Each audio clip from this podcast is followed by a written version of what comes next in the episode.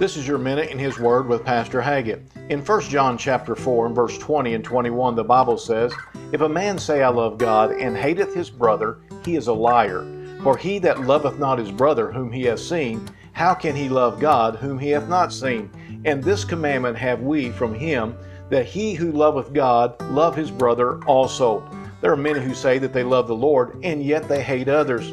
You see, hatred's like a cancer. The Christian should never hold hatred for another person because the Lord Himself forgave us of our sins, so we ought to forgive others of theirs.